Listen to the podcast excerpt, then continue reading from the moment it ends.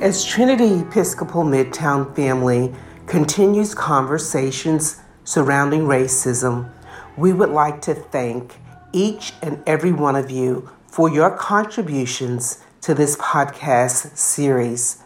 Our goal is not to debate whether or not racism or white privilege exists, but rather simply to share our individual experiences and to work to find ways we can address racism, both personally and professionally.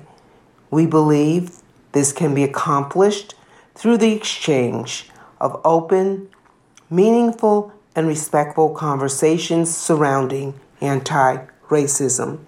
We believe that collectively and as Christians, we can work proactively toward identifying and opposing practices, structures, and systems that enable racism to flourish and exist in our world. It is our hope that through this work we can achieve a greater understanding of social justice, which is simply allowing all persons equal access to the benefits and freedoms of a society and to also be free from the unequal distribution of its burdens.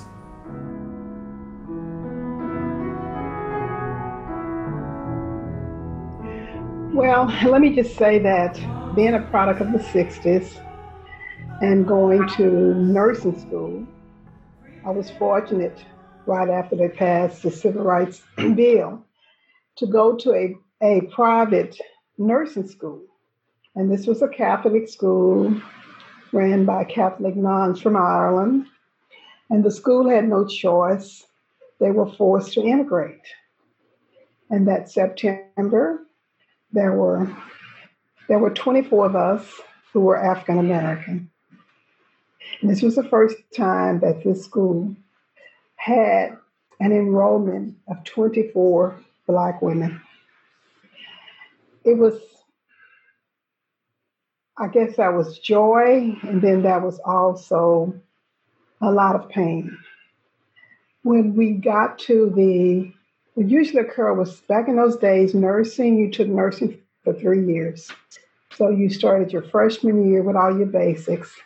It was a four year program. So when you became a sophomore, you started nursing. So you had the sophomore year, the junior year, and the senior year.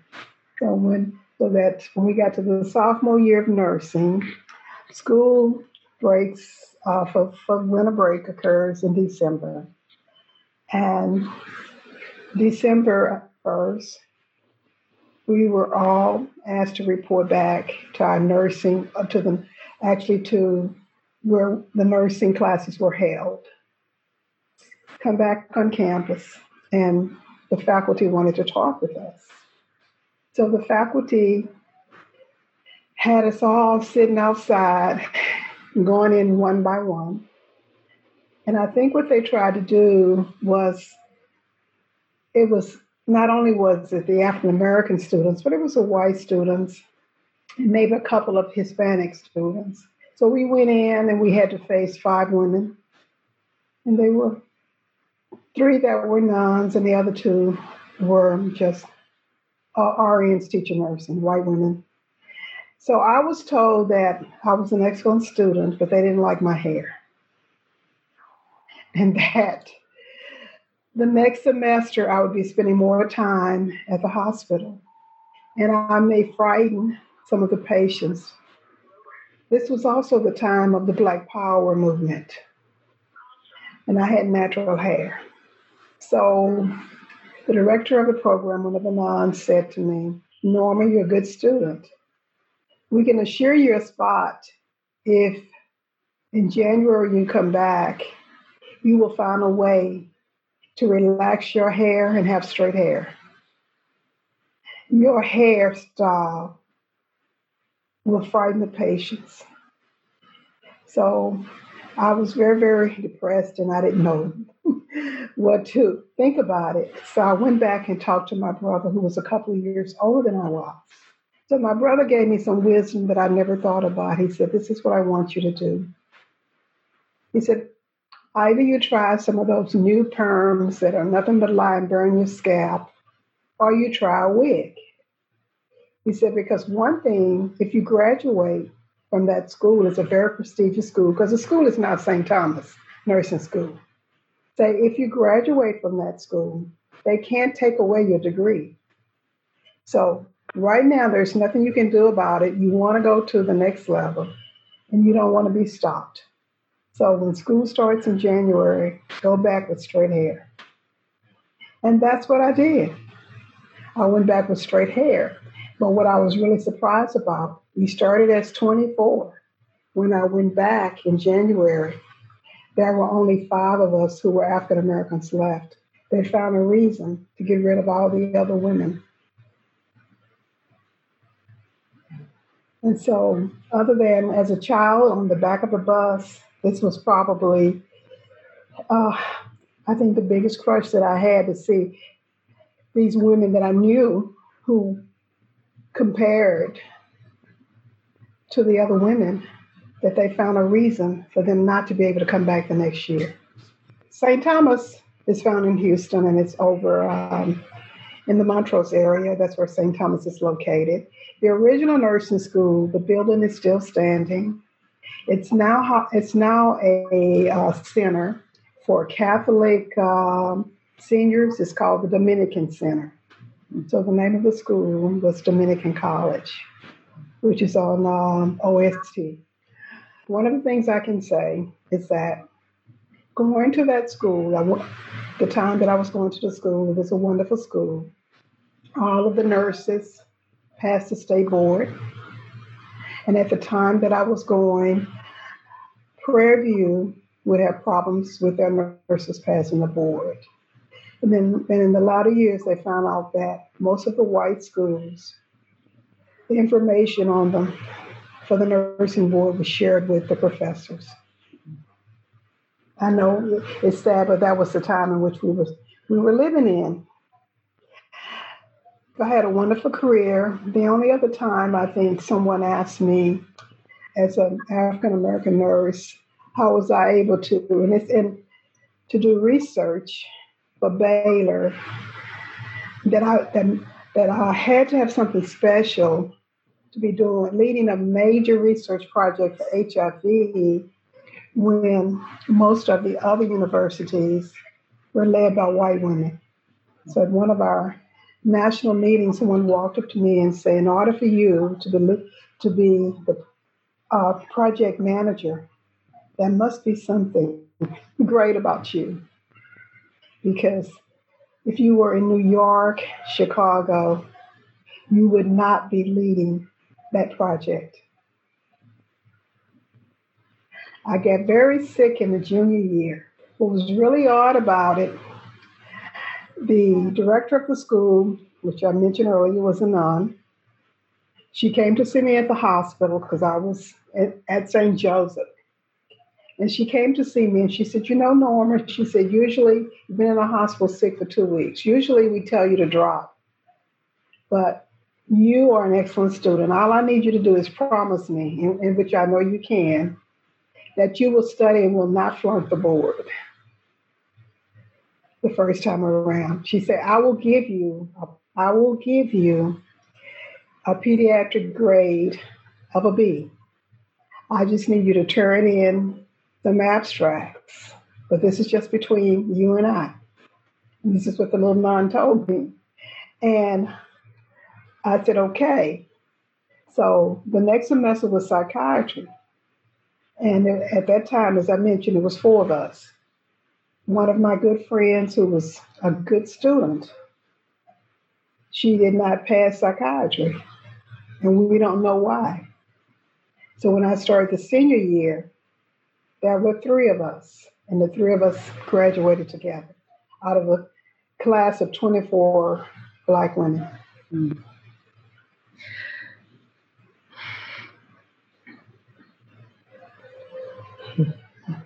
Mr. Charles, you got anything you want to share? We went through a lot of different things. Like we used to go over here on MacGregor and try to go to the swimming pool. So when we used to go to the swimming pool, and, go over on MacGregor, they had uh, they said that uh, they used to tell us that you know you have to shower before you get in the pool. Of course, that's been going around for years. It was nothing new. We knew about it. But then they say, okay, we couldn't go in the showers where the whites went in the showers. And so what we would do, and they said, well, what we got to do? And so they would make us go outside, turn on the water hose on each other, and then get in the pool. But you couldn't get in the deeper pool. You couldn't get in there. They tell you when and where don't get close to people. And then at the end, a lot of times it only ended in a lot of confrontation with, you know, the, us as the black group fighting the white group for, you know, just for no reason. They just didn't like us. Uh, you know, then when we get ready to go get our clothes out the locker, they wouldn't give us the clothes and and they would say, you know, all this, and then they would lock the front door. And but we had, I mean, they wouldn't let us come through the front door. We had to go through the back door and through the gate to get out of the pool and stuff like. But it's you know several incidents like that. Then we used to live in a neighborhood that was well only black neighborhood, and all the other neighborhoods was white. And so anytime that you ventured, which you had to, out of the neighborhood and come through or go through one of those neighborhoods to a corner store or something like that, you know, it was always confrontations with uh, you know, we don't want y'all in here, we don't want y'all in. And the people who owned the store, of course, uh, most of them was white. So they only let us in as one at a time. Then somebody in the store follow you around everywhere you go and stuff like that. Then with the white group, they would let them in in bulks. You know, it's just different things like that that, that was happening. And it's, uh, and way we was treated as teenage boys uh, by, you know, they would always say that we was doing something because if they seen four or five of us or more blacks, we was always doing something into something. But we wasn't doing that. But we was blamed for it anyway. And parents wouldn't let us go a lot of places. Or even if we go places, you get a, you know, your parents would lecture you on things to do, not to say, even if they say something to you. And so, you know, we lived through things like that and me and my brother getting thrown off the bus uh, coming from uh, Third Ward back to uh, Sunnyside. We get thrown off the bus because we didn't we didn't uh, want to sit at the back. We want to try to sit in the middle. So that's it. But you know, some of these things are back.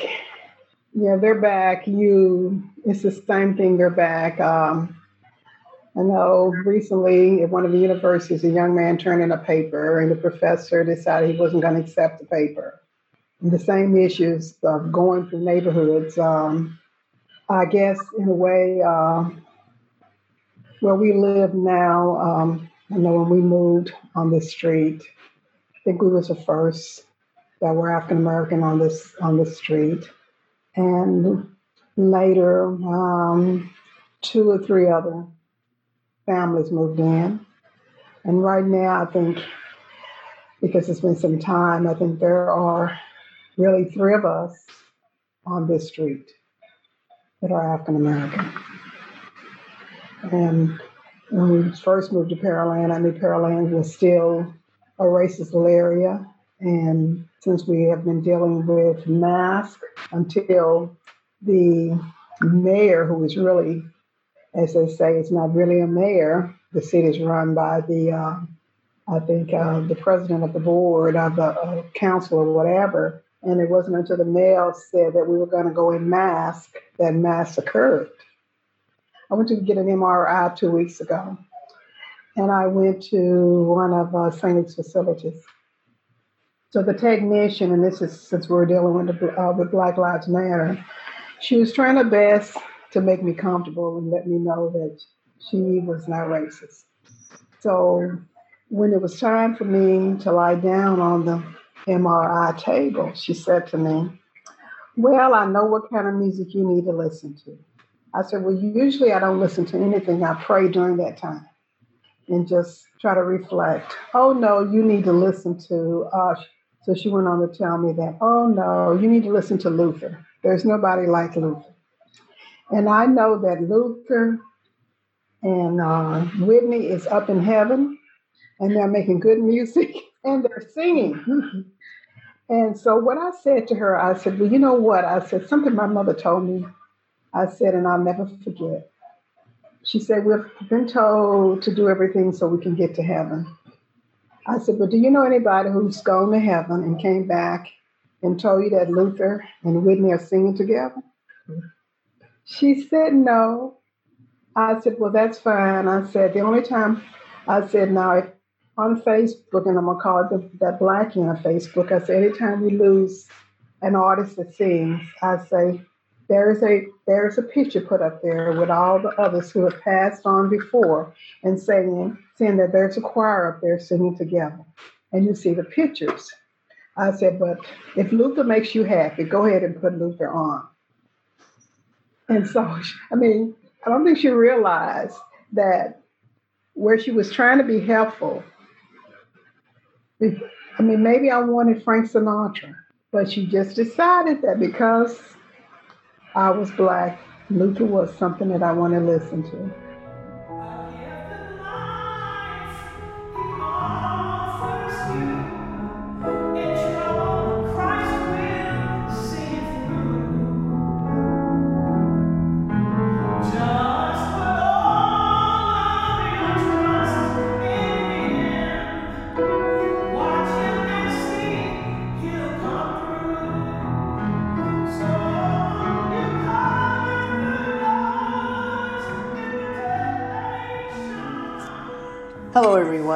Uh, welcome to our fourth podcast on Racism Revealed. I want to thank all of you for join, uh, joining us uh, in another one of our series as we continue to work uh, towards sharing our stories, enlightening each other, and uh, the work that we are putting in to dismantle the sins of racism. I want to extend a very special thanks to Mr. and Mrs. Cooper uh, for sharing your stories uh, from the experiences that you all encountered. I know a few of your experiences in the 60s, I'm sure there were many, uh, even up until your experience just recently here in 2020. So thank you all so much for, for that. Uh, it would be a century after the Emancipation uh, Proclamation uh, that African Americans in the South were still denied access to good housing, high quality education, employment, and many other uh, really basic amenities. Uh, there was so much going on in the 60s. Um, there were student sit ins at lunch counters, nonviolent protests all over to help bring about change, freedom rides. Uh, local buses were stoned and burned, and innocent people were attacked by angry white mobs Innocent protesters were arrested. Lots of police brutality. Um, and it was being filmed and aired on local uh, national network TV stations around the world. A process was formed to also uh, help African Americans register to vote. Riots were breaking out all over the place mass boycotts, marches, Bloody Sunday, um, the deaths of a few powerful and prominent African American leaders were also assassinated, and so much more. It was lots of civil unrest in the 60s, uh, all in the effort to resist change, change that was much needed in this country to rid itself against racism that so many whites were not wanting to to do. So I clearly understand Mr. and Mrs. Cooper, and I sympathize uh, with you um, and applaud you for all that you've endured um, in your young lives in the 60s all the racial disparities uh, that you've had to endure at, at the university to become a nurse, um, the indignations at the pool. Um, and I'm sure in every other imaginable way you encountered racism in one form or another.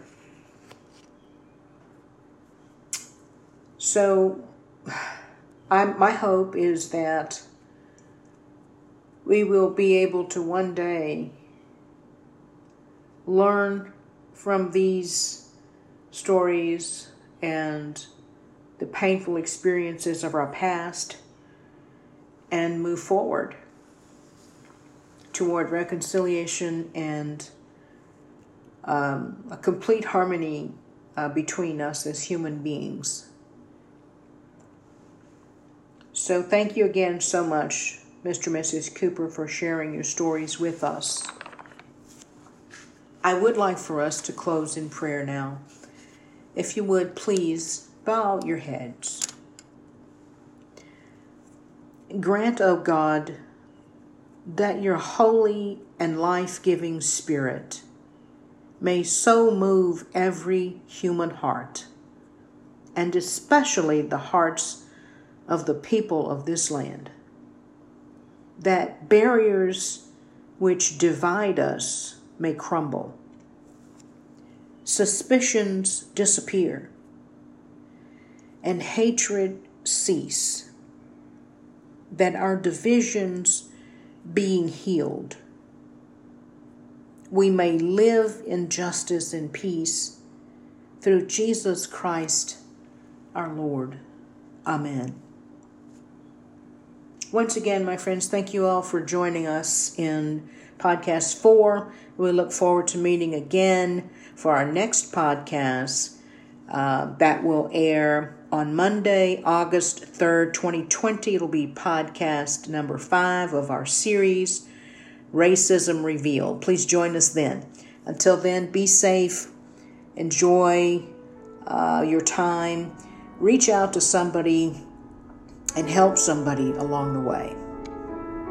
Thank you so much again. God bless.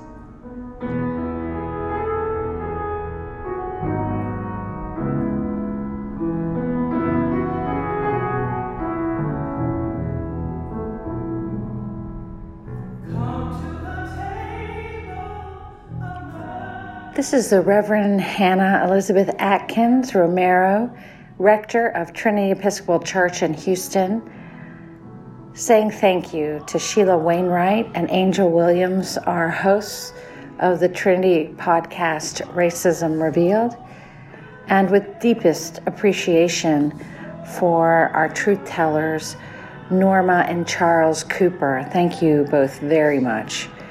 Would also like to give a heartfelt thanks to the Trinity Jazz Ensemble for providing the music and to Colin Boothby, our producer. If you'd like to learn more about Trinity and some of the work that we're doing and the ministry that we have together, please check our website at trinitymidtown.org.